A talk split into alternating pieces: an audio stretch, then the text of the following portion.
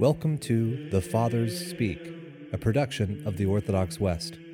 Each day, Father John Fenton reads a selection fitted to the Western liturgical calendar from one of the Fathers of the Church.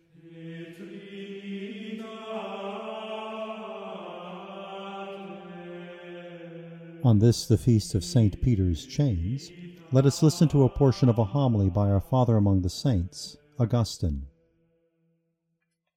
Peter, alone among the apostles, was accounted worthy to hear, Amen I say to thee, that thou art Peter, and upon this rock I will build my church. Worthy indeed was he to be the foundation stone, the supporting pillar, the key to the kingdom, in building up the peoples into the house of God. Concerning this, the divine word says, And they laid, it says, their sick that when Peter passed by, his shadow at the least might fall on them.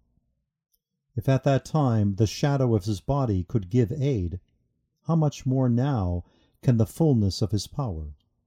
If a mere breath of air from him as he passed by was of such benefit to suppliants, how much more his fervour now that he remains steadfast? With good reason is the iron of those penal chains held throughout all the churches of Christ to be more precious than gold. If the shadow of him who visited was so potent to cure, how much more the chains of him who binds?